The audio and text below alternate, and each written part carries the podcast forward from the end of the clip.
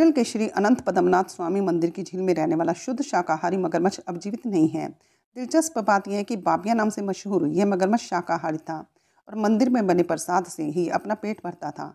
अब सवाल यह है कि क्या खुखार मगरमच्छ शाकाहारी भी होते हैं? इनको लेकर कई शोध हुए हैं। इनका राज जानने की कोशिश हो चुकी है और जवाब हज़ारों साल पहले के इतिहास में दफन है। शोधकर्ताओं ने पाया कि प्राग ऐतिहासिक काल में मगरमच्छ, एलिगेटर्स, घड़ियाल शाकाहारी हुआ करते थे।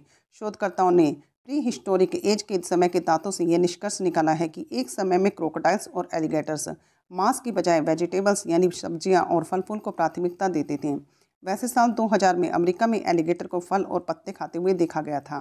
दावा किया गया कि 200 मिलियन साल पहले मगरमच्छ विगन हुआ करते थे। प्राचीन दांतों की जीवाश्म की स्टडी से पाया गया कि उस समय उनके दांत आज के मगरमच्छ की तुलना में कुछ अलग होते थे, जो जानवरों का मांस खाने के बजाय सब्ज़ियाँ चबाने के लिहाज से डिज़ाइन थे। शोधकर्ताओं का कहना है कि धरती पर लाखों साल पहले रहने वाले क्रोकोडाइल और एलिगेटर फैमिली के तीन से छः सदस्य विगन डाइट करते थे।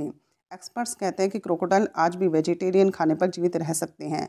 हालाँकि उनकी डाइट में सभी ज़रूरी तत्वों को शामिल करना ज़रूरी है। अगर इन्हें अलग रखकर पाला जाता है तो संभावना रहती है कि शाकाहारी भोजन पर आश्रित रह सके। वैसे ये सब जानकर आज किसी भी तरह की गलतफहमी नहीं पालनी चाहिए। ये मौका पाने पर इंसानों पर हमला भी कर सकते हैं और इंसानों को भी अपना आहार बना सकते हैं।